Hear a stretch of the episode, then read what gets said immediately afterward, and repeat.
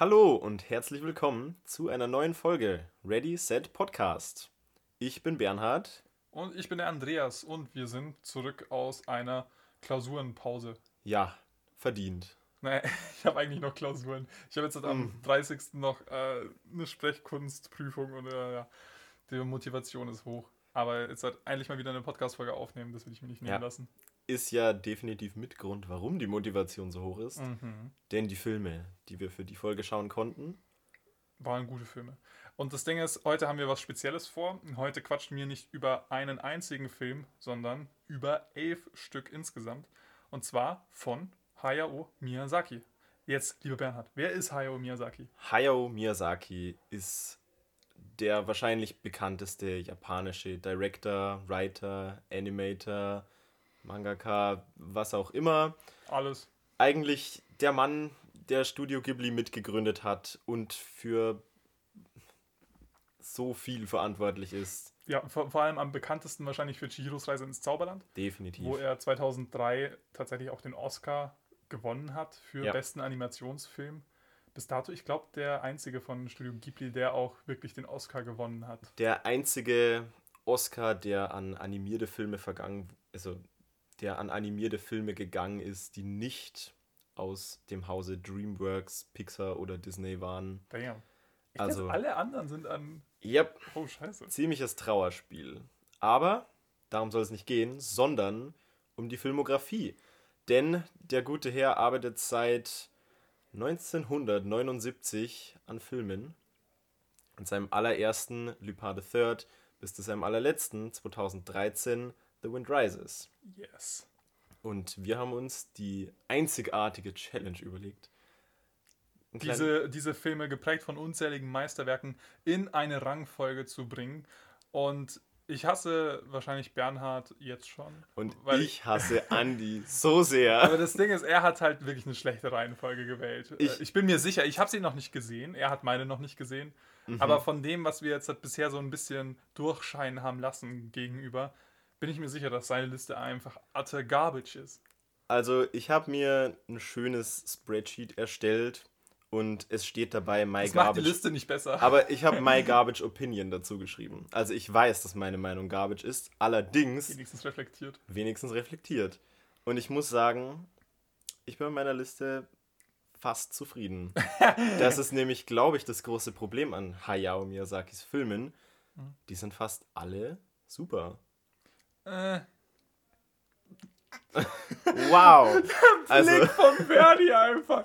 So dieser Todesblick einfach so, fuck you, Mike. also, Oh, also jetzt kochen die Gefühle schon heiß. ja. Ich würde trotzdem den Disclaimer geben. Die Liste ist subjektiv. Wir geben uns Mühe, keine Filme zu spoilern. Subjektiv, natürlich ist es subjektiv. Wir haben jetzt nicht eine Umfrage von hunderten, tausenden von Leuten gemacht. Ja, klar, aber Das ist daher. ist ja nochmal. Immer, es, immer so das Rausreden, so, ah, das ist subjektiv, bitte seid nicht gemein zu mir. Ah. so. Die Leute sollen Ich- gemein zu dir ich sein. will den. Hate Sie nicht. sollen dich haten, sie sollen dich roasten für deine garbage Okay. Opinion. Obwohl ich, wahrscheinlich die schle- Wahrscheinlich. wahrscheinlich bin ich, der die härteren Takes Ah, raushaut. okay. Ich weiß, ich weiß nicht. Dann letztendlich laufe ich nur noch mit Sonnenbrillen, Sonnenbrillen. Sonnenbrillen und Lederjacke rum. Ey, ohne Und- Scheiß, ich kenne ja, ich kenn halt wirklich Leute aus meinem Bekanntenkreis, die mich so hassen werden, wenn sie. Das Ding ist, die meisten Leute hören ja nur die ersten fünf Minuten, die mich kennen so. Mhm. Aber das Problem ist, in den ersten fünf Minuten werde ich mich schon massiv unbeliebt machen, einfach weil ich da schon ein der Lieblingsfilme von manchen Leuten auf den letzten Platz setzen werde. Oh shit. Oh, shit. Es ist nicht das wandelnde Schloss. Bevor du Danke, Bevor du danke. anfängst. Alter. Okay. Ganz ehrlich, bevor wir jetzt zu viel vorwegnehmen. Andi, was ist der schlechteste Hayao Miyazaki-Film deiner Okay, Meinung nach? okay ähm, das heißt, er hat insgesamt elf Filme directed und auch geschrieben. Also alle directed Mhm. und auch geschrieben. Und auch als Künstler mitgearbeitet. Yes. Ähm, auf Platz 11. Der schlechteste von allen Miyazaki-Filmen. Definitiv, ohne Zweifel, objektiv richtig. Boah, ich hasse ihn. Kikis kleiner Lieferservice. Ah, na, was? Oh, Definitiv auf dem letzten Platz. war, wie kommst du zu so einer Meinung?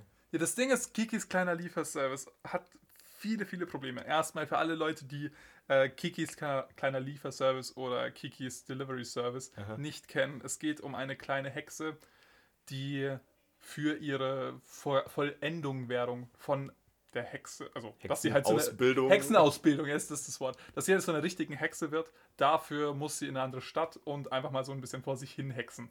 Und Kiki kann eigentlich nichts außer auf einem Besen fliegen und hat sich dann gedacht, hey, lass mal einfach einen Lieferservice damit aufmachen. Dann noch in der Bäckerei, lernt einen Jungen kennen, fertig so.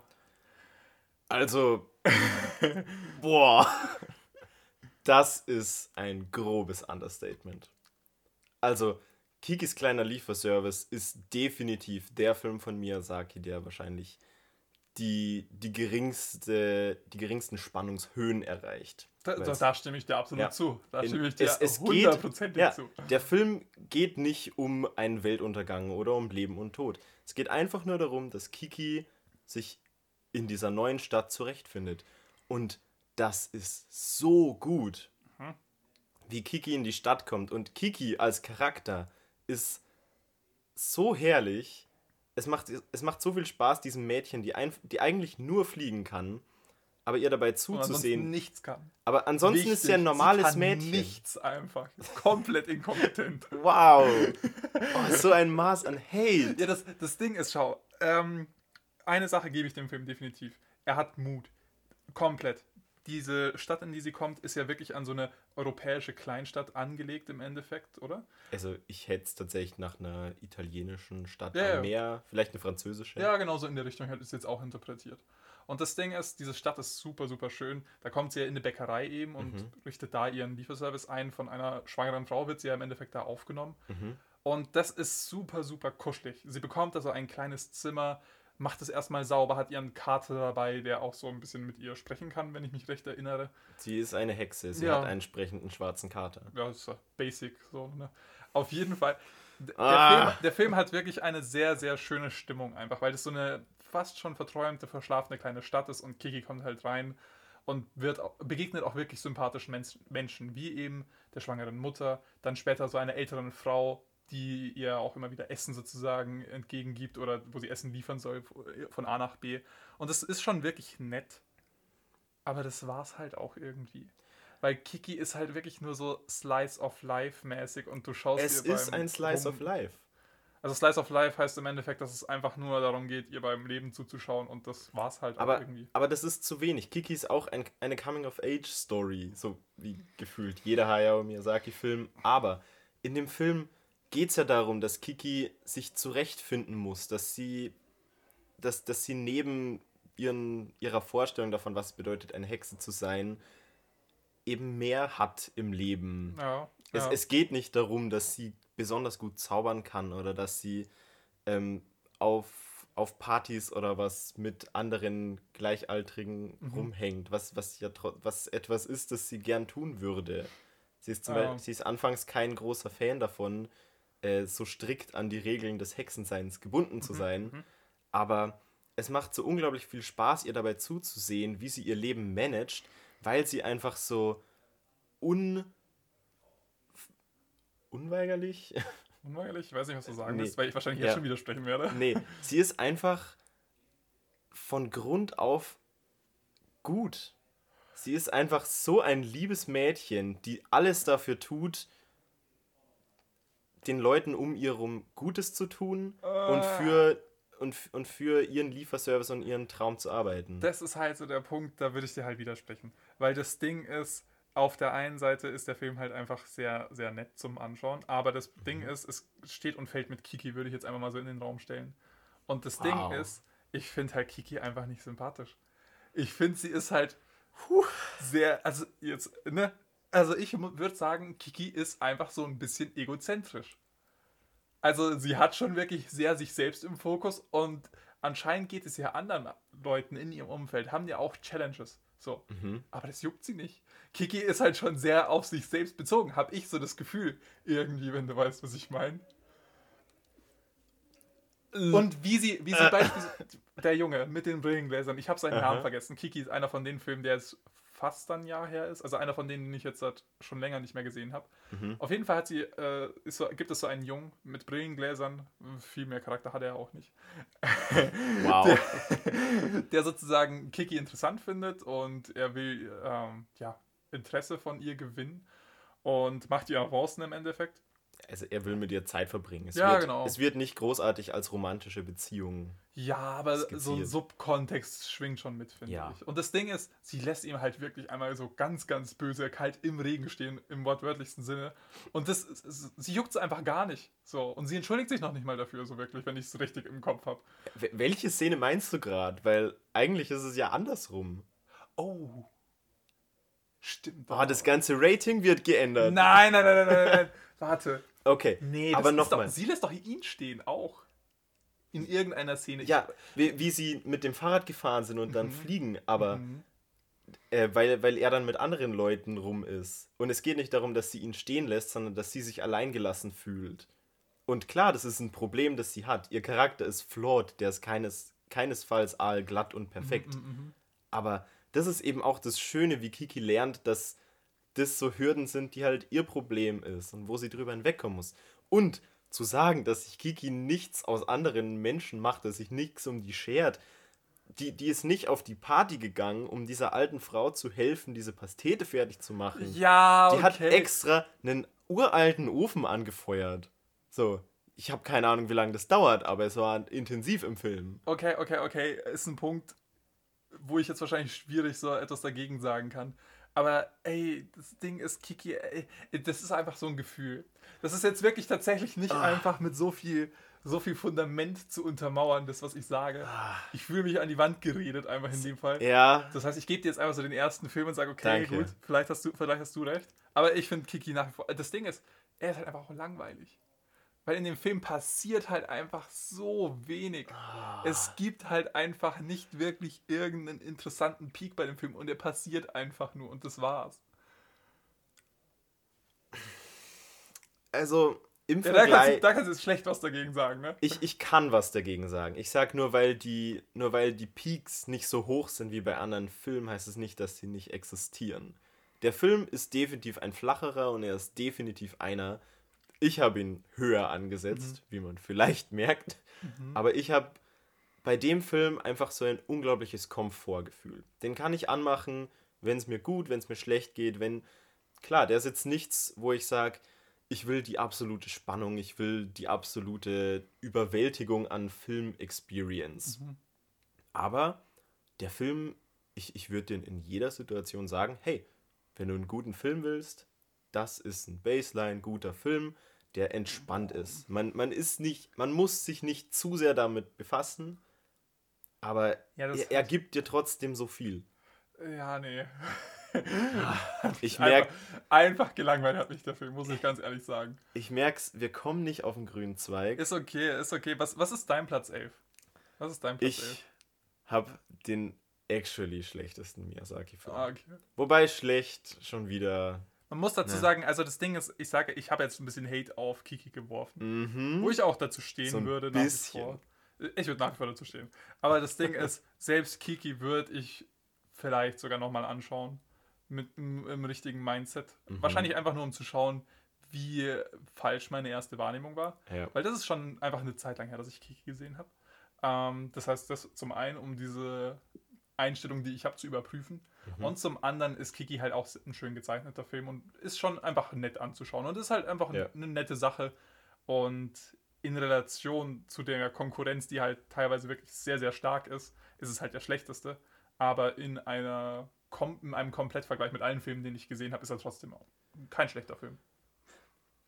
Ist so mit. Ja, also das stimme ich nicht zu, aber prinzipiell Miyazaki-Filme sind wahrscheinlich alle überdurchschnittlich gut.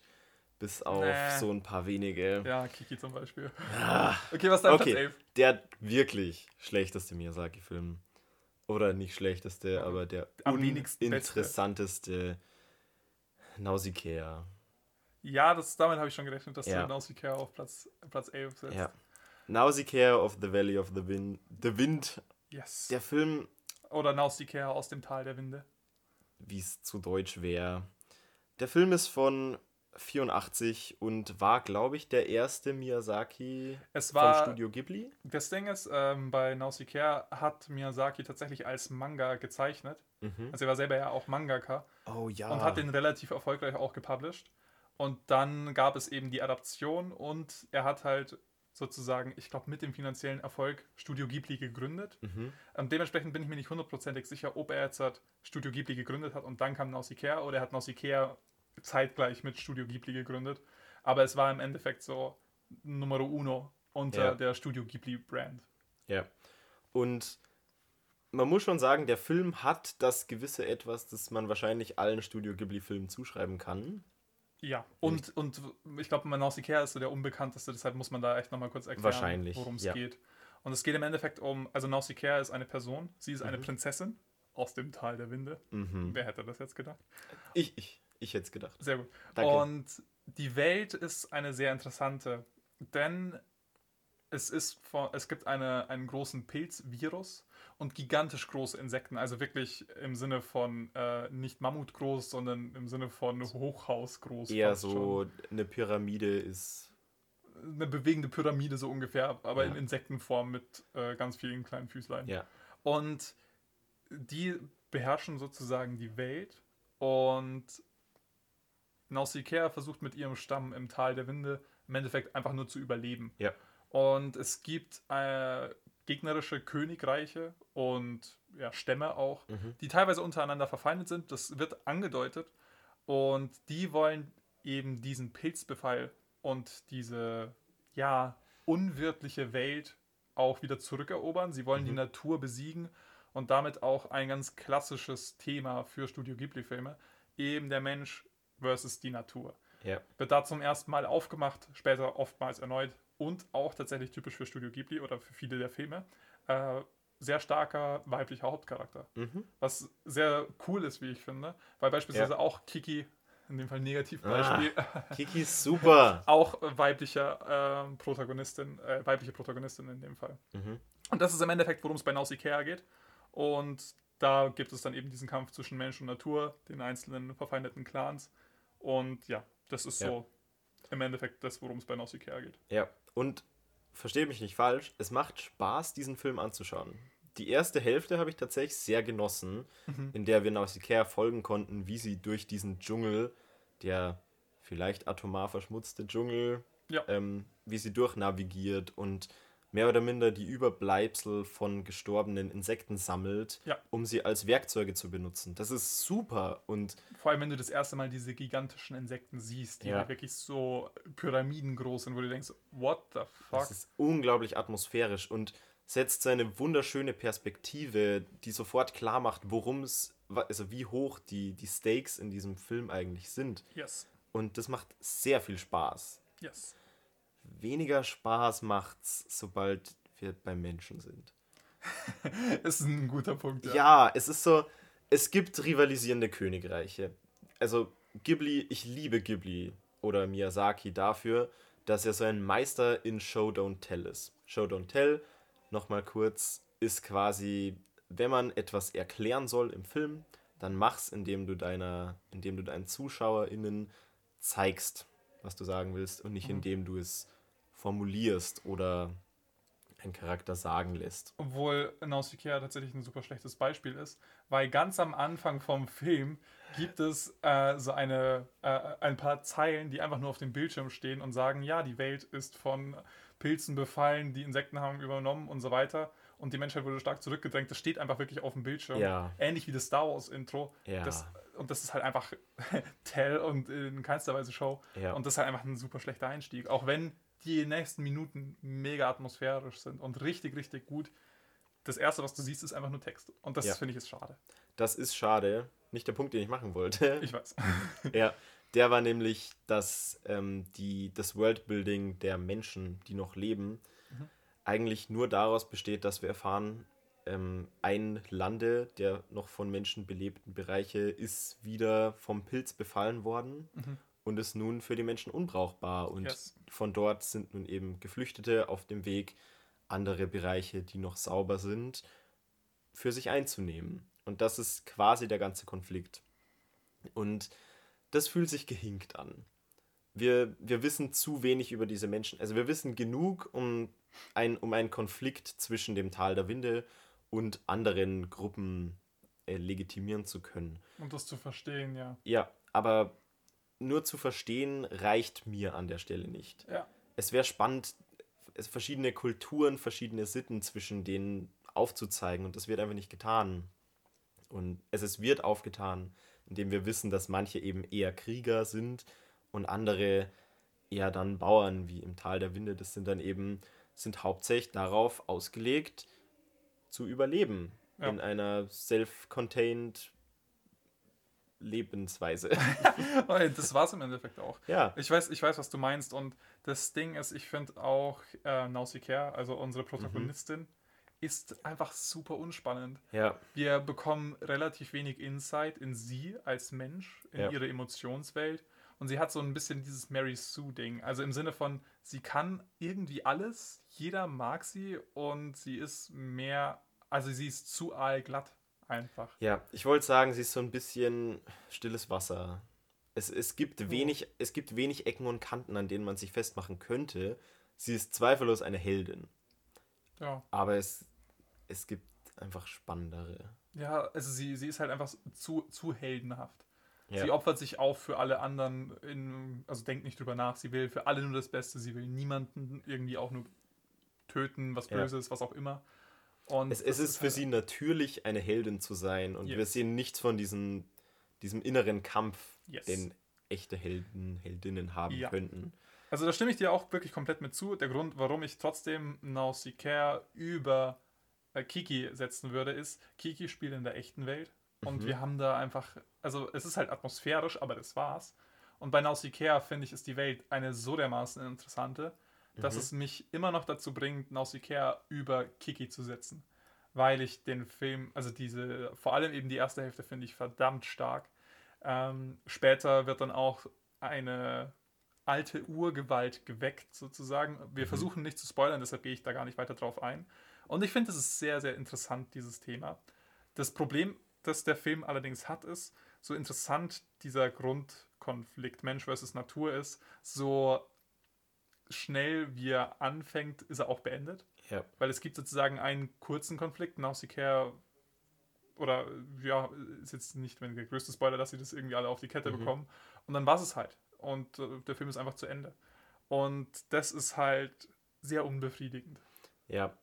Und ich muss auch sagen, wenn es nur um den Film ginge, wäre es unbefriedigend im Kontext der anderen Miyazaki-Filme, wo wir so viele Beispiele haben, wo die Umwelt ein großer Faktor ist, Ja. ist der Film einfach nicht überwältigend. Ja, aber man, da, man merkt schon auch, dass es halt einfach das Erstlingswerk oder Ja, eines klar. der Erstlingswerke ist, wenn es eben um dieses Thema geht. Und man merkt, dass er vor allem in späteren Werken, der bekannteste an der Richtung ist halt Prinzessin Mononoke, Ja. dass er da halt einfach schon ordentlich auch Ja. anzieht und da wirklich einfach Nägel mit Köpfen macht dann teilweise Mhm. in den Filmen. Insofern eigentlich ja genau perfekt, wenn, wenn ich sage, Nausicaa ist der schlechteste Film. Sein Mm. erster Film als schlechtester, von hier geht's nur bergauf. Ne, ist ja nicht sein allererster. Das ist der erste Studio Ghibli-Film. Der aller, allererste ist ein anderer und der kommt später. Da ich hoffe, ich hoffe sehr, sehr viel später. Ich hoffe es auch. Ich hoffe sehr, sehr viel später, Oh. Ich bin mir nicht gespannt, wer ihn zuerst von uns beiden Oh, es, ist, Ähm. es ist so schlimm zu schauen, wer als erstes einen nennt, der Ja. irgendwen offendet. Ja, aber ich habe jetzt schon offended. Mein Platz 10 dürfte dich gar nicht offenden. Das ist nämlich Nausicaa. Finde ich okay. Also, ich, ich würde noch ein bisschen niedriger ansetzen. noch ein bisschen niedriger. ja, Dementsprechend mein Platz 10 ist dein Platz 11. ja. Was mein Platz 11 ist, werde ich da, äh, oder Kiki, bin ich gespannt, auf welchen Platz du den dann falsch hochgeratet hast. Dementsprechend kommen wir zu deinem Platz 10. Was ist deiner? Ponyo. Also, Also, oh mein Gott, das kam jetzt. Auch, was? Was? Du- Ponyo auf Platz 10? Ponyo ist. Alter, ohne Scheiß, du Ah. solltest. Also wirklich, schäm dich, Bernhard. Ponyo ist Findet Nemo für Kleinkinder. Was? Und Findet Nein. Nemo ist schon für Kleinkinder. Nein, nein, nein, nein. Oh mein Gott, nein. Oh, du Es, es tut mir wirklich Du leid. Wenn ich Ponyo mit zweieinhalb oder drei gesehen hätte, würde ich den nachhaltig lieben. Okay, schau, schau, also, ganz ehrlich, ich meine, Ponyo auf Platz 10 zu setzen, ist ja falsch einfach. Was du jetzt sagst, das, das ist jetzt gemein. Also jetzt tust du dem Film einfach Unrecht. Gemein. Das ist einfach nur gemein. Okay, Ponyo. Mhm. Kurze Erklärung. Äh, Ponyo, was ist das für ein Film? Einer der neueren Miyazakis. 2008. Yes, ähm, also abgesehen von äh, Wie der Wind sich hebt oder The Wind Rises, The Wind Rises. der neueste, der ist dann von 2013. Ähm, vorneweg, Ponyo ist eine kleine Meerjungfrauenprinzessin. Sie ist ein Goldfisch. Das eine schließt das andere in dem Fall nicht aus und das macht den Film auch so schön. Ah. oh, ich lese den Subtext. Ja. Mm, ist dieser Film schön. ja, ich finde ihn sehr schön. Und äh, die kleine Meerjungfrauenprinzessin schafft es oder durch Umstände wird sie zu einem Menschenkind und inter oder wird dann mehr oder weniger halt an Land gespült und interagiert dann mit einem anderen Menschenjungen. Aber der ist wirklich einfach nur ein Menschenjunge. Mhm. Und im Endeffekt war es das auch schon. Und Ja. obwohl man kann, auch, man kann auch dazu sagen, der in Anführungszeichen Ziehvater von Ponyo, Mhm. ein wirklich crazy Dude, der Ihr unter Wasser Vater. haust, Den, den finde ich super. der ist auch super. der, ist, der, der ist das Beste an dem Film. Ja, auf jeden Fall der crazy Dude, der unter Wasser haust, der will Ponyo zurückholen, weil sie halt ihre Duties als Meerjungfrauenprinzessin, äh, Goldfischprinzessin, Quasi. Also er ist, er ist davon überzeugt, dass die Menschheit eigentlich böse ist und will ein neues Meereszeitalter einläuten, yes. weil Er auch sagt, dass die Menschen die Ozeane kaputt machen. Also, Genau. man hat es ja schon gehört, ähm, bei Ponyo geht es ja um eine Goldfischprinzessin und halt eben auch ganz viel um Ozean, um Meer, um Wasser. Das ist so das ganz große Thema. Ja. Und ich finde, bezogen darauf, auch eines der schönsten Sachen, weil ich finde, Ponyo ist mitunter einer der schönsten Ghibli-Filme überhaupt. Weil es ist halt sehr, sehr viel dieses Blau-Thema. Sehr viel dieses Meer, das auch wirklich wie mehr ein Tier dargestellt wird und lebt und durch die Gegend peitscht mit den Wellen. ja. Und dieses sehr satte Blau, das kontrastiert wird von Ponyos Grün oder äh, Entschuldigung, Entschuldigung, Rot. ah, Rot und Pink. äh, ja, kann ich als Äh, Farbenblinder besser unterscheiden. Das war jetzt einfach nur so, habe ich mich jetzt zu sehr verredet. Und auch von dem kleinen Jungen, der so ein gelbes T-Shirt einfach hat und diese Farbkombination von diesen wirklich intensiven, satten Farben, das ist so schön dabei zuzuschauen. Und auch natürlich wieder diese, diese Kleinkinder, die da einfach miteinander interagieren, die auch so glaubhaft sind, finde ich, machen Ponyo zu einem unendlich schönen Film. Ich stimme dir in allem zu. Okay. Nur ich erwarte von Ghibli, dass die Filme wunderschön sind. Und dafür, dass der Film quasi der zweitneueste Miyazaki ist oder aus eigentlich schon den fortgeschrittenen 2000er Jahren. Ich, ich würde andere Filme immer noch als visuell spannender bezeichnen. Es, es gibt an Ponyo vieles, das kreativ ist. Und das Farbdesign, wie du sagst, ist absolut überwältigend.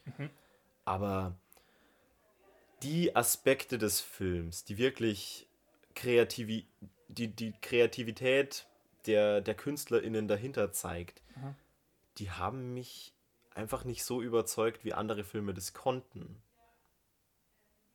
Okay. Also, Also das- einfach, einfach falsch. Nee, das, das Boot zum Beispiel, das, das U-Boot von Ponyos Ziehvater. Der Das, crazy Dude, der mit einem U-Boot die ganze Zeit unterwegs ja, ist. das ist super cool. Das Mm, U-Boot sieht wow. eigentlich aus wie so ein Loch Ness-Monster, wie wir es uns vorstellen würden. Gorgeous.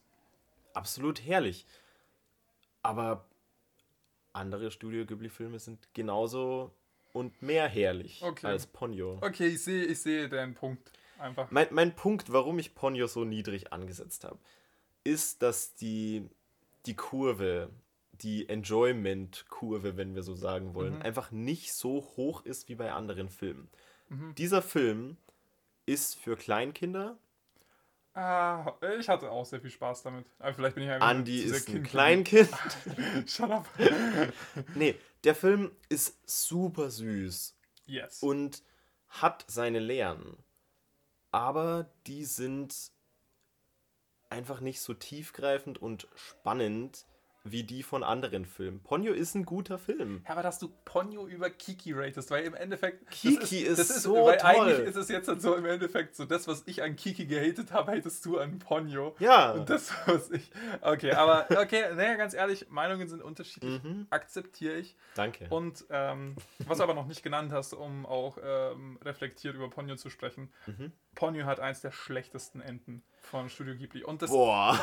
das Ding ist, ähm, Ponyo macht super interessante Konflikte auf. Eben Mensch gegen Natur. Mhm. Der Ziehvater, der eben die Meerjung äh, Goldfischprinzessin zurückholen will, weil sie ihre Pflichten erfüllen muss. Sie will diese Pflichten nicht wahrnehmen im Endeffekt. Und vor allen Dingen auch eben die Menschen, die ja den Ozean zerstören. Ja. Wird alles aufgemacht, nichts davon wird am Ende irgendwie aufgelöst und beantwortet. Und aus dem Nichts wird ein neuer zentraler Charakter aus dem Hut gezogen, der im Endeffekt alles löst. Ja, es ist Deus Ex Machina. Das ist wirklich. Das ist ein. Okay, jetzt nur ganz kurz. Das ist wirklich eine interessante Sache. Was zum Teufel ist Deus Ex Machina? Ich höre das so oft. Oh. Ähm, ich weiß nicht, woher das kam, aber im alten Griechenland war das quasi, wenn man Geschichten geschrieben hat und einen Konflikt hatte. Und am Ende kommt eine Gottheit oder irgendeine allumfassende Kraft und löst den Konflikt. Also es ist wirklich einfach das aus dem Hut gezauberte, der Konflikt ist jetzt gelöst. Okay, nice. Und dann kam Gott und schickte einen Blitz auf Sodom und Gomorra. Genau, das, Deus Ex. Nein, Spaß. Okay, dann kann man, da kann man zu Ponyo Deus Ex Machina sagen, aber halt echt, Ja. ein, echt ein schlechtes. Aber man muss auch wirklich dazu sagen, ich finde auch Kiki und Nausicaa haben auch beide einfach ein wackes Ende, weil ich finde, das ist auch ein Punkt, Miyazaki als Writer, Enden sind nicht so ganz sein Ding, weil ich habe immer das Gefühl, er hat einen überhasteten Abschluss in Mhm. den meisten Filmen, so dass es einfach nicht so dieses ganz befriedigende Ende gibt. Was manchmal okay ist, aber manchmal zieht es einfach das Enjoyment runter. Ja. Und deshalb ist bei Ponyo, so, obwohl ich diesen Film wirklich gerne mag, auch nicht so weit höher, schon mal Spoiler vorweg. Mhm. Einfach weil das Ende den Film nochmal runtergerissen hat im Rating. Ja, ich muss gestehen, ich bin mir gar nicht so sicher, ob Miyazaki so schlecht in Enden ist, wobei schlecht wieder zu bewerten ist.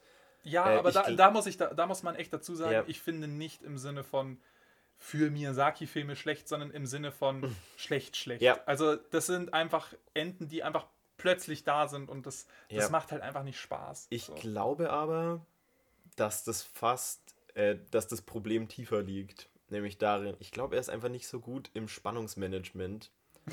weil der, der Teil, der zum Ende hinführt, dauert mir meistens zu lang, ist Ja. mir meistens zu wirr strukturiert. Mhm.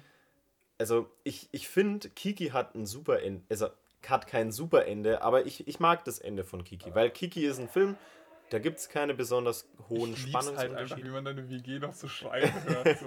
Aber ganz ehrlich, fuck it, damit müssen halt Ja. einfach ZuhörerInnen klarkommen. Ja, ich habe WG-Mitglieder, die gerade. Ja, stimmt. Äh, Bernhard ist bei mir im Haus eingezogen. Ja, Äh, das ist eigentlich eine geile News. Äh, und jetzt wohnt er in einer fetten WG. ja. Und die hört man jetzt draußen rumplären. gen- Also ich weiß nicht, ob ihr Das sie sind hört. liebe Leute. Stimmt, das kann Ja. sein, dass Die wir. haben, die haben gerade Kuchen gebracht. Stimmt, das ist Ja, wirklich nett. warte, ich klimper mal. Ich versuche zu klimpern und treffe mit dem Löffel nur die Tasse. Was Äh, den Kuchen. Klimpern. Okay, nochmal. Wunderschön. Danke. Nee, und, ähm, fuck, wo waren wir jetzt gerade? Lass mich noch kurz runter essen. Ja, okay. Mm. Oh, das ist gut. Also, ich hasse Ponyo. Nein, ich hasse nicht Ponyo. Ich finde nur, er ist halt nicht in meiner Top 9 der Miyazaki-Filme. In meiner Top 9 auf Platz 10. Ich musste gerade echt nachschauen. So, es kommen jetzt noch neun Filme. Ja, aber das Ding ist, ich verstehe äh, ich verstehe es nicht. Okay, aber was ist denn dann dein Platz 9? Mein Platz 9 und der letzte, bei dem es mir leicht gefallen ist Mhm. zu sagen, den ordne ich eher am unteren Drittel ein. Äh, Wenn das jetzt nicht derselbe ist, den ich habe auf Platz 9, dann. Es ist The Wind Rises. Ja. Danke. Da Oh, erster, erster Filmplatz, wo wir uns ja, nicht gegenseitig hassen wollen. nee. Pack mal deine Liste weg. Ich will Oh, sie nicht sorry. sehen. Bernhard Ja. legt einfach seine Liste laissez-faire so Mm. vor mich und ich muss extra wegschauen. Ja, Nee, aber Platz 9, The Wind Rises, wie der Wind sich hebt, können wir einfach übereinstimmen. ja. Auch wenn es falsch ist, dass The Wind Rises über Ponyo steht. Ponyo sollte über The Wind Rises Nee, stehen. The Wind Rises ist besser als Ponyo. Aber auch nicht viel. Nee, doch, schon. Ich, ich mochte The Wind Rises mehr. Ich glaube, The Wind Rises kann man sowohl als Kind auch als Erwachsener enjoyen. Und Ponyo. Ich glaube, als Kind langweilt der einen schon echt. Das Ding ist, um kurz zu erklären, worum es bei The Wind Rises geht, auch nicht einer der allzu bekanntesten, mhm. obwohl sogar Oscar nominiert für besten Animationsfilm. Oh wow. Ja, Ghibli hat ja eben, oder Miyazaki hat ja eben mit Chihiro den Oscar gewonnen mhm. und war dann zweimal noch Oscar nominiert, noch einmal für Das wandelnde Schloss und für The Wind Rises. Okay. Und The Wind Rises geht es um einen jungen Flugzeugbauer, yep. der Flugzeug baut. Und ja. im Endeffekt ist es so das Ding. Der spannende Aspekt da noch ist, dass es eben zu Zeiten des Zweiten Weltkrieges, beziehungsweise davor und auch währenddessen spielt. Aber das war es dann tatsächlich, weil im Gegensatz zu allen anderen Ghibli und Miyazaki-Filmen, also man muss Miyazaki-Film sagen, Studio Ghibli mhm. hat noch wesentlich mehr, aber im Gegensatz zu allen anderen Miyazaki-Filmen ist das der einzige Film, der kein fantastisches Element besitzt. Ja. Also der wirklich in der Realität verankert ist und der im Endeffekt einfach nur eine reale Geschichte erzählen ja. will. Also kein fantastisches Element ist nicht ganz richtig. Ja. Der okay. Hauptcharakter träumt manchmal und kann da mit einem anderen berühmten Flugzeugbauer mhm. interagieren. Ja, einem alten italienischen Flugzeugbauer. Aber genau. das, das habe ich mehr als Traum halt sozusagen abgespeichert. Ja, aber es ist definitiv ein Ausbruch von der Realität und fängt auch so ein gewisses Maß an Zauber ein. Aber ist da, ist da so viel? Also ich meine, selbst in den Träumen tut er dann nicht, nicht mal nee. so fantastische Dinge, sondern er ist da dann ja, halt einfach nur in der halt. Ja. Ja. Ja. Und das muss man dem Film auch zugute lassen. Das Fliegen und die, die Freude an, an Flugzeugen und mhm. Fliegen mhm. wird vermittelt und macht auch Spaß. Yes. Aber ich, ich finde es schade, weil Miyazaki so gut darin ist, diese, diese Freiheit in anderen Filmen zu vermitteln. Und in diesem hier ist einfach der, der Aspekt des, der Geschehnisse um den Zweiten Weltkrieg rum so viel spannender. Mhm. Und ist auch das, was, was mir an dem Film wirklich gut gefällt, weil es ähm, davon ausgeht, dass man, dass man nicht unbedingt weiß, was passiert ist. Man muss keineswegs geschichtsbewandert sein, um diesen Film genießen zu können. Überhaupt nicht. Ja, aber es ist sehr befriedigend, wenn man, wenn man weiß, was passiert ist und yes. wenn man folgt. Und das, das, für, ähm, das führt auch dazu, dass die Spannungskurve eine andere ist, wenn man zeitlich ungefähr verorten kann, was gerade passiert. Ja. Und das, das Ding ist, also ich studiere im Nebenfach noch Geschichte und ähm, finde es ja auch einfach relativ spannend, habe mich schon ein bisschen damit auseinandergesetzt. Und es ist halt, es gibt dem Ganzen so einen gewissen melancholischen Touch. Wenn man halt mhm. selbst weiß, dass die Japaner nicht auf der richtigen, also auf der aus heutiger Perspektive richtigen Seite gestanden sind im Zweiten ja. Weltkrieg. Sie waren Verbündete Deutschlands damals. Und es ist halt sehr bizarr, wenn du einen Protagonisten hast, der wirklich nur das Beste will. Im Endeffekt gar nicht so das Interesse hat, dass seine Bauten auch ausgenutzt werden. Yep. Und dann irgendwann in diesem Film realisiert. Das finde ich ist einer der schönsten oder der interessantesten Momente. Schön ist er eigentlich nicht ganz so sehr wo ich irgendwann dann erkannt habe, dieses Flugzeugmodell, das er baut, wie es durch die Wind fliegt, mhm. dass das das Flugzeug F-Zero ist. Also das ist eines der bekanntesten Jagdflugzeuge aus dem Zweiten Weltkrieg, eines der wendigsten mhm. und tödlichsten Flugzeuge überhaupt. Und das ist super, super verstörend, wenn man realisiert, dass der Protagonist dieses Flugzeug gerade entwirft. Ja. Und dass der Protagonist wirklich nichts Böses damit will, man aber halt aus der heutigen Perspektive und wenn man halt eben diesen, diesen sehr einzigartigen Flugzeugtypus kennt, ja. rein vom optischen Aussehen her, dass man weiß, dass der diese Mördermaschine sozusagen ja. gerade schafft. Das ist nämlich der Punkt, das Flugzeug ist nicht als Mördermaschine konzipiert. Ja. Und der Hauptcharakter steht mit sich selbst so sehr im Konflikt, er will nur Flugzeuge bauen und wird an jedem Punkt vom Militär ausgenutzt, mhm. vom, äh, vom Machtregime überwacht mhm. und hat einfach nicht die Freiheit, das zu tun, was er will, bis er sie dann hat. So, das Ende finde ich wieder. Ich, ich muss sagen, die, die Lösung vom Konflikt, die Lösung des Films fand ich eine sehr gute für Miyazaki-Verhältnisse. Ja. Oder nicht nur ja. für Miyazaki-Verhältnisse. Ich finde, das Ende von The Wind Rises ist sehr gut. Ich würde jetzt nicht sagen, sehr gut. Ich finde, es ist passt. Es passt. So, es ist, es ist rund, es ist schlüssig, es passt zum Ende vom Film und zum Film im Allgemeinen. Mhm. Und es ist im, das ist halt im Endeffekt das, was ich zu The Wind Rises halt sagen würde. Es ist im Großen und Ganzen einfach eine solide, eine gute Erfahrung und es Ja. ist wirklich, es ist wirklich, wirklich schön. Es hat auch schöne Musik und Mhm. es ist einfach gut. So. Ja. Und im Sinne von, äh, es ist wirklich auch ein guter Film, aber da gibt es für mich einfach andere Filme, die einfach wirklich mit eben The Wind Rises den Boden aufwischen, wie Ponyo zum Beispiel. Ähm, aber zumindest sind wir Mhm. uns ja dahin einig, dass halt sozusagen 11, 10 und 9 so eine gewisse Grenze sind und Ja. dann wirklich so langsam die Creme de la Creme kommen. Ja, und mit langsam. komisch gesagt. Ja, aber mit langsam meinen wir nicht langsam. Wir meinen ab hier, also ab dem nächsten Film sind es Filme, die ich jedem ans Herz lege. Tatsächlich, ich. Ja, es tut mir ja. so leid, dass mein nächster Film der Film ist, der er ist. Jetzt bin ich gespannt. Äh, keine Ahnung, ich, ich weiß nicht. Oh, ich weiß jetzt so nicht, ob ich, ob ich böse auf dich sein kann, weil das Ding ist, ich sehe halt einfach nur Ponyo nicht. Oh nein, jetzt weiß ich. Oh Gott, nein, nicht. Nicht dein Ah. Ernst. Jetzt glaube ich, weiß ich, was du vorhast. Nee, okay, bevor ich Bernhard jetzt halt anschreibe, Ja. wie falsch er liegt. Ah, Andi, sag mir doch erstmal, was ist deine Nummer sein. Ach so, okay. Nee, was ich nur sagen wollte ist, ähm, fuck, was wollte ich sagen? Scheiße, Sorry. ich habe so, ich habe diese Realisation, was du wahrscheinlich auf Platz Oh, Oh, Okay, ich versuche mich zu fangen. Ich versuche mich wirklich zu fangen gerade. Ähm, genau, jetzt weiß ich wieder, was ich sagen wollte. Es kommt darauf an, ich würde nicht unbedingt jedem der kommenden Filme jedem ans Herz legen, weil sie Mhm. halt teilweise sehr speziell, sehr einzigartig Ja. sind. Ähm, aber es sind auf jeden Fall definitiv interessante Filme. ja. Und mein Platz 8 als erster von den richtig schönen Filmen Mhm. ist Ponyo. Da haben wir schon drüber geredet. Und er ist auch Okay. wirklich gar nicht so viel höher jetzt. Es sind nur zwei Plätze im Mhm. Endeffekt. Aber das Ding ist, da ist die Competition halt einfach Ja, ein bisschen zu stark. das ist eine andere. Da ist die Competition einfach ein bisschen zu stark, aber Ponyo trotzdem einfach so schön vor allem Dingen. Also auch visuell, ich habe es schon gesagt, ist der Film einfach eine Wucht und einer der schönsten Filme, den ich bisher gesehen habe. Und ich liebe einfach die Interaktion zwischen Ponyo und dem kleinen Jungen. Die ist einfach toll. Ja.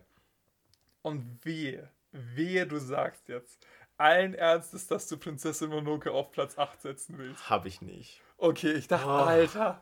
Ich dachte jetzt, du willst Oh. Prinzessin Mononoke auf Platz 8 setzen. Nee, nee, Alter, keines. Also, das wäre schon echt fürchterlich dreist. Okay, ich dachte, hey, was, okay, dann bin ich gespannt, warum ich dich hassen sollen würde. Wa- Wahrscheinlich ist es mehr Selbsthass. Okay, Ähm, zu Recht. ja. Definitiv. Der Film, also der Film, der bei mir dieses Gateway darstellt, ist einer, der das richtig macht, was Ponyo nicht hinkriegt. Nämlich diese, diese Kindheitsthemen, dieses Erwachsenwerden, diese, diesen Zauber, den man als Kind hat, zu vermitteln. Und zwar egal an wen. Mein Nachbar Totoro ist meiner Meinung nach ein nahezu perfekter Kinderfilm, den man auch außerhalb und also auch als Mensch, der das Kindsein bereits hinter sich gelassen hat und sich wieder daran erinnern will, erleben will. Man, man kann einfach eintauchen in diesen kindlichen Zauber und lernt, was der bedeutet und was es bedeutet, den nicht zu haben. Und es ist so schön. Und ich hasse mich so sehr dafür, dass das Totoro auf 8 ist bei mir. Aber die anderen Filme finde ich einfach in anderen Hinsichten spannender. Ich fände es witzig, dass du dich so sehr selbst dafür hast. Also, vollkommen zu Recht. Mhm, definitiv. Lustigerweise ist Totoro mein Platz 7. Nein! Okay, also anscheinend haben wir beide nicht so viel Liebe für Totoro. Ähm, Ich habe Unmengen an Liebe für Totoro. aber wir haben halt noch ein bisschen mehr. Ich habe nur mehr Liebe für Hey, krass, ich dachte das, also ich bin sehr überrascht, dass du Totoro aber unter Mononoke setzt, weil ich habe dein, dein, dein ja, nicht so Fandom für Prinzessin Mononoke halt wahrgenommen. Ja, Ah, Mononoke. Okay, okay, nee, bevor wir jetzt... wenn, wir kommen noch zum Mononoke. Kommen wir noch, kommen wir noch. Das Ding ist, ähm, für alle, die jetzt mein Nachbar Totoro nicht kennen sollten oder mein Neighbor Totoro, Mhm. ähm, das ist wahrscheinlich einer der bekanntesten Studio Ghibli-Filme. Er ist das Maskottchen Ja, des Studios und es geht im Endeffekt um eine Familie Mhm. mit zwei kleinen Kindern, Mann und Frau, die in ein neues Haus ziehen. ja. Und relativ zu Beginn erkrankt die Mutter, die Lehrerin ist. Mhm. Oder sie ist, sie ist schon die ganze Zeit krank. Also die Mutter ist am Anfang gar nicht mit der Familie da. sie, sie, zieht sie, um. ist ja, sie ist ja schon, die, die, da liegt sie schon im Krankenhaus. Ne? Sie ist von Anfang an im Krankenhaus. Und ähm, der Vater zieht mit seinen Töchtern aufs Land. Mhm. Die eine ist, glaube ich, zwölf Mhm. und die andere ist vier. Mhm. Ähm, damit spannendes Setup, ähm, weil es eben um diese, um diese Jugendlichen, also um diese Kindheits- und Erwachsenwerden-Themen geht. Mhm. Denn die Kinder kommen in das neue Haus, müssen es natürlich erstmal erforschen. Und bei diesem Erforschen sehen wir diesen Zauber. Und die ältere Tochter ist dabei, diesen Zauber zu verlieren oder ist aufgrund der Abwesenheit ihrer Mutter gezwungen, in gewissermaßen eine Ru- Mutterrolle zu erfüllen. Und Totoro, Ja, wohl, obwohl, bevor, bevor wir sozusagen auf Totoro kommen, Mhm. ähm, eigentlich, äh, bevor wir zu Totoro kommen, ich finde, ganz am Anfang hat sie noch diesen Zauber. ja, Weil die, weil die definitiv. beiden kleinen Kinder kommen halt in das neue Haus, das haben sie noch nie gesehen und sie erkunden es. Ja. Und dabei entdecken sie kleine Rußmännchen. Mhm. Äh, Das sind im Endeffekt einfach wirklich nur so schwarze Haufen mit zwei Augen, Ja. die einfach nur knuffig sind. Ah, super. Und dabei verfolgen sie dann diese Rußmännchen durchs komplette Haus. Es hat keinen Sinn, die sind nicht böse, die sind, Ja. nicht, die sind einfach da und Ja. süß.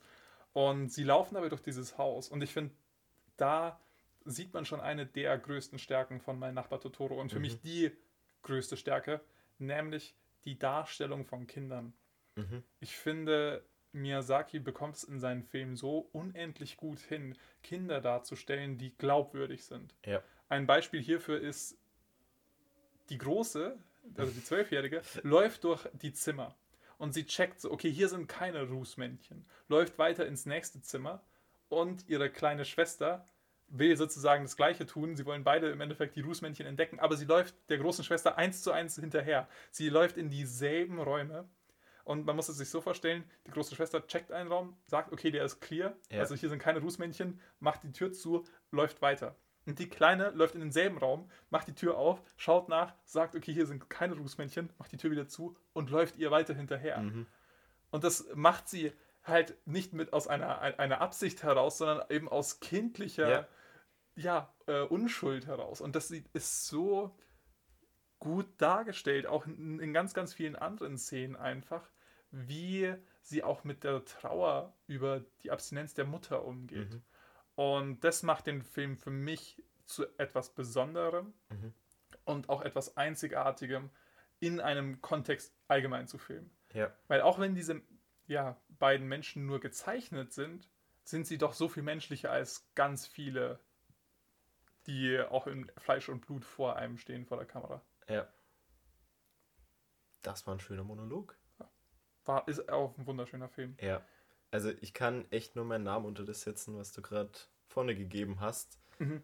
Es, es macht wirklich so viel Spaß, diesen Kindern zuzuschauen. Ja. Und eine große Stärke noch von diesem Film ist auch die Interaktion der beiden miteinander, aber Mhm. auch getrennt zu Totoro. Mhm. Ja, genau, du, du wolltest über Totoro noch kurz reden. Genau. Im Endeffekt, äh, mein Nachbar Totoro ist ja auch der Namensgeber. Ja, Ein gigantisch großer Hasenverschnitt, der er ist, kann. er ist quasi ein Waldgeist. Ein gut gesinnter Waldgeist, der Pflanzen wachsen lassen kann, der quasi fliegen kann, der quasi einen Katzenbus rufen kann.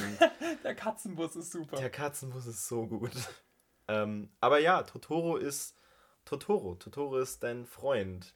Und ähm, die beiden Schwestern lernen ihn kennen und lernen in diesem neuen Heimatort einfach diesen Zauber.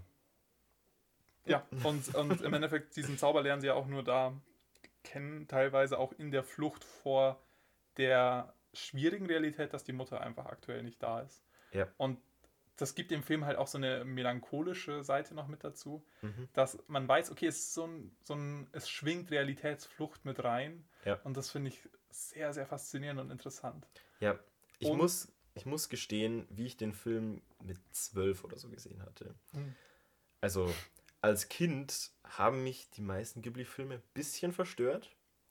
Mhm. Und Ja, jetzt bin Definitiv. ich jetzt bin ich weise genug, ah, grau und weise, um benennen zu können, woran das liegt. Und es war unter anderem darin, dass Totoro mit damit umgeht, ähm, also dass Totoro uns zeigt, wie man umgehen kann mit Problemen, die es gibt und wie Kinder so etwas, also wie Kinder etwas verarbeiten können.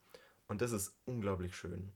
Und das ist was, das Ponyo halt nicht hat. Ja, ja. Da stimme ich dir zu. Nur um noch mehr hier auf Ponyo zu schitten. Ja, ja das, das Ding ist, ich finde, Ponyo und Totoro sind nicht ganz gut vergleichbar, Mhm. weil es andere Arten von Problemen sind im Endeffekt. Definitiv. Es sind halt sozusagen, ja, ich finde, sie sind nicht ganz vergleichbar, vor allen Dingen auch mit dem, was passiert. Weil der Punkt ist, wieso ich Ponyo und Totoro so nahe noch beieinander haben würde, ist, dass Ponyo einfach mehr, also es ist, es passiert mehr. Man Mhm. muss dazu sagen, Totoro ist definitiv nicht für jedermann und jeder Frau, weil der Film nimmt sich sehr, sehr viel Zeit. Er läuft zwar nur 88 Minuten Runtime, was Mhm. sehr kurz ist, ähm, also unter anderthalb Stunden, aber es passiert halt wirklich sehr wenig äh, von der Handlung im Ja. Endeffekt so. Und man beobachtet diese Kinder auch nur beim Dasein. Also es ist auch mehr oder weniger Slice of Life, also ähnlich wie Kiki. Du hast Totoro unter Kiki. Oh. Alter, das ist mir jetzt gerade klar geworden. Na, also es ist Oh. im Endeffekt auch Slice of Life, aber halt, ja, ich finde, in einer anderen Dimension als Kiki. Also, ah, okay, das, das upsettet mich jetzt doch ein bisschen. Aber okay.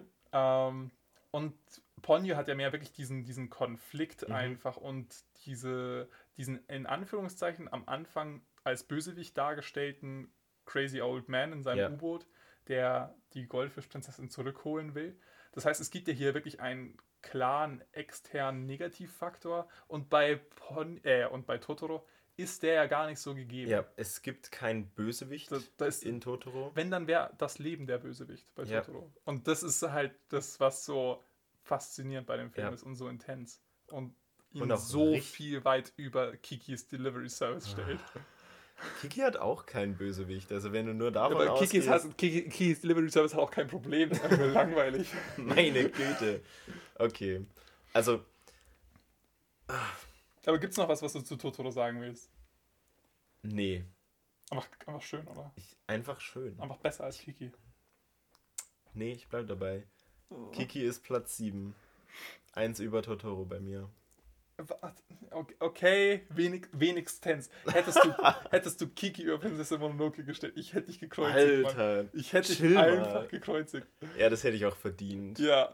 Ähm, okay, das heißt, mein Platz 8 ist Ponyo, deiner ist Totoro, Ja. dein Platz 7 ist Kiki vollkommen falsch und mein Platz 7 ist Totoro dann eben eins drüber als bei dir. Alles klar. Oh, Gottes Willen. Willst du noch irgendwas zu Kiki sagen? Äh, Mm. Irgendwie doch noch versuchen, ein, ein ähm, Safe zu machen, obwohl eigentlich müsste ich mehr über Kiki haten. Ich habe Also, noch nicht so Du, müsst, fundamental. du müsstest mir haten, aber lass, gib mir die Zeit darüber zu reden, wie schön es ist, Kiki zuzuschauen. Kiki ist am ehesten zu vergleichen mit, ich habe gerade überlegt, ich hätte es mit Nils Holgersson verglichen. Nee. Nee, nee, nee, nee. Wenn dann mit Heidi. Vielleicht Heidi. Ja, Weil- ich habe an diese, an diese alten Animationsserien Ähm, gedacht. Fun, Fact, Fun Fact an der Stelle übrigens: Hayao Miyazaki hat an äh, Heidi Ja, mitgearbeitet. sehr cool. Ja. Aber der Punkt ist, wieso, ähm, wieso ähm, Kiki definitiv nicht mit Nils Holgersson vergleichbar ist, Mhm. der, dass Nils Holgersson ein Spannungselement besitzt. Okay, es gibt diesen einen Fuchs. Cool. Ey, bin ich Okay, zu sehr aus nicht mit- Holgersson-Game draußen, Alles aber klar. trotzdem für einen Kiki-Bash reicht Dann immer noch. nehmen wir den Heidi-Vergleich. Es ist eine Story, die könnte genauso gut episodisch erzählt werden. Kiki kommt an Stellen definitiv mehr so rüber, als wäre es vielleicht eine Miniserie von 5, 6 Folgen, a 20 Minuten. Vielleicht hasse ich es deshalb auch so sehr. Vielleicht hast. Boah, du alter Serienhasser. Bevor. Ich stimme dir nicht zu. Nee, Alter. Kiki Okay. ist super. Ja, nee, lass weitermachen. Es macht mich nur unglücklich, dir dabei zuzuhören, dass du Ah. Kiki über Totoro gestellt hast. Okay, dann. Hä, schämst du dich nicht dafür? Nee. Hast, hast du heute nicht, bist du heute nicht aufgestanden, hast ins Spiel geschaut und gedacht so, nee, Das kann ich nicht mit meinem Gewissen vereinbaren. Also das denke ich jeden Tag. Das war jetzt nicht spezifisch. Hat nichts mit Kiki zu tun. Okay, aber lass uns festhalten, unsere schlechtesten fünf, schlechtesten in fetten Anführungszeichen, Ja, sind dieselben. ja, das ist ein Punkt. Das Ich heißt, wir sind jetzt bis Platz 7 vorgedrungen. Ja. Bis Platz 7. Oh Gott, willst du deinen Platz 6 als erstes oder soll ich meinen Platz 6 als erstes? Ich glaube fast, dass wir den gleichen haben. Meinst du? Ich glaube, wir haben den gleichen. Glaube ich nicht. Warte, wir, wir zählen von drei runter und sagen es gleichzeitig. Okay. Okay. Drei, zwei, eins. Oh. Ah, waren Das- wir dreist? Das ist ein Clickbait jetzt, glaube ich.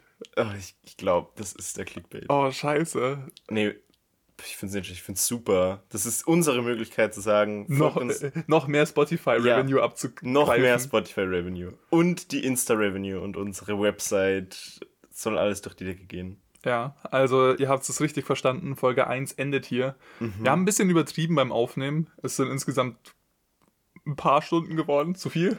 Deshalb hier bei den ersten fünf cutten wir. Nee, bei den ersten sechs. Wir haben ja schon die ersten sechs. Nee, nee. Unser, unsere Top stimmt. 5 wurde gerade erledigt. Nee, unsere Low 5. Unsere Top 5 von hinten wurde gerade erledigt. Und unsere Top 6 findet ihr in der zwei, in Part 2 unserer Hayao Miyazaki Filmografie Ranking Liste. Hm. Oder sagen wir in, in meiner Liste und Andy gibt seinen Senf dazu, der falsch ist. Wir sehen uns in Folge 2 wieder. In der Zwischenzeit könnt ihr uns auf Instagram unter Ready Set Podcast verfolgen. Ready Oder- Set Dot Podcast. readyset.podcast oder auf unserer Website. Wir haben auch eine Website, die echt schön ist. Danke nochmal an Laura. Kudos nochmal an sie. Äh, Sie will die Website eigentlich überarbeiten. Also ja, da, wird sie noch schöner. Aber jetzt Ja, ist sie auch schon ja. schön. Äh, auch Ready Set Podcast einfach eingeben und man kommt dahin, wo man hin will. hoffen wir. Ich habe keine Ahnung. Ich hoffe. Also bei uns taucht es mittlerweile in der Suchleiste auf, aber ob das bei anderen ist? Ich glaube schon. Okay. Ich bin mir sicher. Ähm, Ja. Falls ihr euch beschweren wollt über den Clickbait, äh, schreibt einen Brief, ähm, hängt ihn an eine Taube ran und er wird uns, der wird uns äh, erreichen, der Brief. Alter, ist das ein bisschen zu old-timey für mich. Okay. Ich, ich bin dafür, dass ihr uns einen Fax schickt. At Ready Set Podcast. Okay, schickt uns einen Fax at ready, at ready set podcast, wenn es euch äh, zu viel Clickbait ist. Aber bis dahin, stay tuned. Bis zur nächsten Folge.